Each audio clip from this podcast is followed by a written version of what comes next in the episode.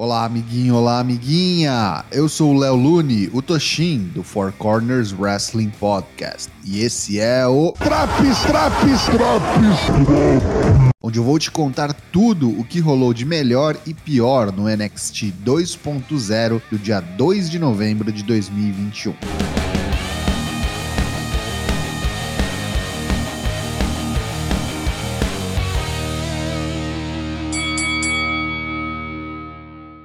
O show começa com a vinda ao ringue da nova NXT Women's Champion, Mandy Rose. Ela comenta sobre o vitorioso Halloween Havoc da Toxic Attraction, onde Gigi Dolin e Jacy Jane também se tornaram NXT Women's Tag Team Champions. Mandy sabe que todos estão se perguntando onde suas amigas estão, então cortamos para uma câmera no vestiário feminino, com Zoe Stark caída com as mãos no joelho e as novas campeãs tirando um sarro da cara dela.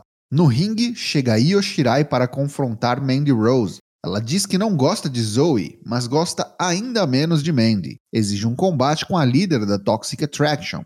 Rose finge que aceitará e pede pela vinda de um árbitro. Io se distrai por um segundo e toma uma microfonada traiçoeira na cabeça. Shirai consegue virar o jogo, mas antes que pudesse aplicar um moonsault, chegam Dolin e Jane para castigarem a japonesa. Eis que surgem Kaden Carter e Casey Catanzaro para equilibrar os números e conseguem botar as campeãs para fora do ringue. A Toxic Attraction encontra Dakota Kai nos bastidores e Dakota diz que não fez o que fez na semana passada para ajudá-las, mas sim para acabar com Raquel Gonzalez. Luta 1: Dakota Kai vs Cora Jade.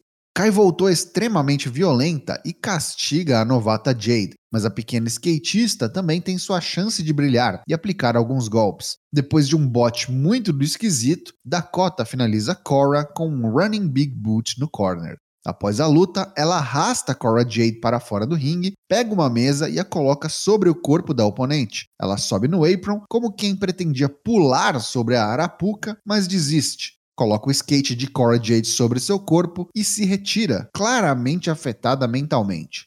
Zion Queen vai ao ringue em trajes casuais encontrar Robert Stone, que o chamou por tê-lo humilhado na festa do Halloween na semana passada. Isso será um duelo de dança, e Robert Stone começa, dançando e cantando ao som do tema de Frankie Monet. Rola aquele momento cringe, coisa feia demais. E não acaba aí. Zion Queen faz sua performance de Sexy Boy, tema de Shawn Michaels, até que Robert Stone dá-lhe um tapão no rosto. É a deixa para surgir um árbitro que já soa o gongo e temos uma luta. Luta 2: Zion Queen versus Robert Stone. Se é que dá para chamar de luta, foi muito rápido, um completo squash onde Zion Queen finaliza Stone com um jackhammer.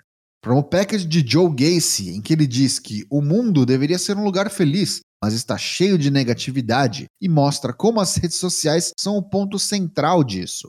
Se diz que leu pessoas chamarem um homem de monstro. E por quê? Porque ele tem tatuagens? Porque ele tem a cabeça raspada? As redes sociais alienam as pessoas. E isso acaba agora, porque Gacy e Harland vão mudar o mundo juntos.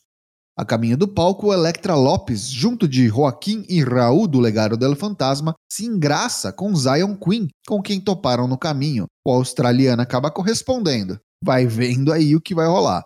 Luta 3: Legado del Fantasma versus Kyle O'Reilly e Von Wagner. Parece que o tempo que passaram treinando juntos fez bem a O'Reilly e Wagner, que parecem bem mais entrosados, dando trabalho para Mendoza e Wild. Wagner tem bastante destaque como o powerhouse desse combate, por vezes dá conta dos dois adversários ao mesmo tempo. Após uma falha de comunicação entre Kyle e Wagner, Raul tira Kyle da jogada e Wagner é surpreendido com um rolamento de Rockin' Wild, dando a vitória para o legado do Fantasma. Andre Chase no ringue para enviar um desafio aberto, mas seu microfone não funciona. Ele fica puto, mas consegue um microfone funcional para que Chase possa dizer que as pessoas o têm chamado de covarde nas redes sociais. Parece um bom momento de aprendizado, então o desafio aberto está feito a qualquer um. Luta 4: Braun Breaker versus Andre Chase. Mais um squash, encerrado rapidamente com um Gorilla Press Power Slam com vitória para Braun Breaker. Após a luta, Breaker diz que teve o maior combate de sua vida na semana passada e ele falhou. Admite que Champa é o cara do NXT, mas nada o deixa mais puto do que perder. Breaker diz que terá outra oportunidade pelo título ou morrerá tentando. Entrevista dos novos NXT Tag Team Champions, a Imperium. Marcel Bartel diz que deveríamos estar agradecidos por sermos salvos da MSK. Chegam Jacy Jane e Gigi Dolin, as NXT Women's Tag Team Champions, para flertar com os europeus. Elas dizem que terão uma Six-Woman Tag Team Match na próxima semana, e a Imperium deveria ir assistir. Bartel finaliza dizendo que o ringue é sagrado, mas a América tem seus benefícios. Novo episódio do Lashing Out com Lash Legend. Ela recebe Tony D'Angelo e de bate-pronto o pergunta sobre o desaparecimento de Mark, o produtor de seu programa. Para surpresa de todos, Mark se junta aos dois e Tony nem deixa ele falar. Manda Mark mandar um abraço para seus filhos, de nomes X e Y, que não me lembro, e dizer a Lash que nada aconteceu. Mark obedece e depois vai embora, seguindo as ordens do intimidador D'Angelo. É, que segmento, amigos. Luta 5: Solo Sikoa vs Rama.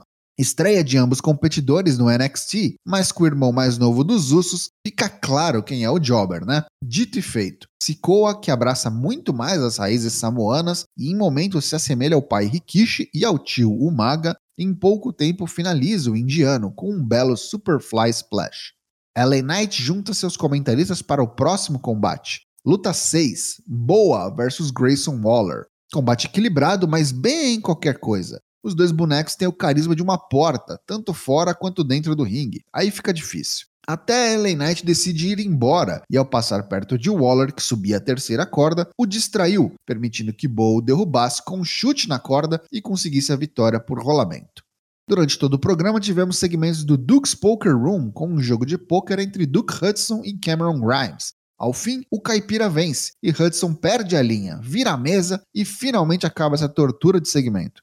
O NXT Champion Tommaso Ciampa vem ao ringue. Ele diz que Braun Breaker ganhou o respeito de Tommaso, mas uma coisa ficou clara desde sua vitória: Ciampa é o deus do NXT. Antes que pudesse continuar, o campeão é interrompido por outro, Carmelo Reis, o NXT North American Champion, acompanhado de Trick Williams, Reis diz que ele é o líder dessa nova geração e, enquanto for campeão, Champa será um coadjuvante. Tomasso diz que quase caiu no papo de Mellow, mas assim que ele tirou os óculos escuros, Champa viu nos olhos dele que ele próprio não acredita em uma palavra do que acabou de dizer. Trick Williams ameaça falar qualquer bobeira e toma um jab do campeão, indo à lona e deixando Carmelo Reis atônito. Champa se retirava e toca a música da dupla que vem para o main event, seu velho parceiro e rival Johnny Gargano, com quem troca olhares, e Dexter Loomis.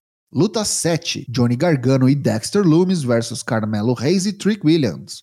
Muito boas as interações entre Gargano e Loomis durante a luta. Confesso que esbocei umas risadas. O combate em si demorou a engrenar. Depois do último intervalo do programa, deu uma bela melhorada. Gargano sofre na mão de Mellow e Trick até que vem o esperado hot tag para Loomis, que desce a batatada na cara do campeão. Gargano pega uma das luvas de Loomis emprestada e rolam throat chops e super kicks sincronizados. Após uma bela sequência de troca franca de golpes entre Gargano e Carmelo, Dexter faz o tag e coloca Reis na sua submissão finalizadora, o Silencer, o árbitro se distrai ao tentar colocar Johnny Gargano para fora do ringue e Trick Williams aproveita para acertar Loomis com sua bota. Carmelo usa a oportunidade e, com um enorme diving leg drop da terceira corda, pina Dexter Loomis. Fim de show.